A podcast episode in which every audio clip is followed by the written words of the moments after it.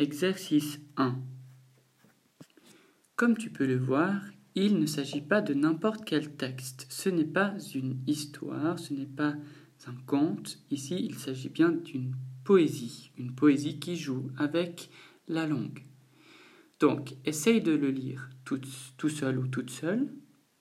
Et si tu n'arrives pas, tu pourras écouter ma manière de lire ce poème et t'aider de ce modèle pour ensuite le lire tout seul. Il faudra bien sûr s'entraîner plusieurs fois. Alors je te propose de mettre pause et de t'entraîner à le lire seul. Voilà, maintenant tu peux m'écouter et ça va t'aider certainement à le lire un peu mieux. Un lapin de Pâques, ça c'est le titre.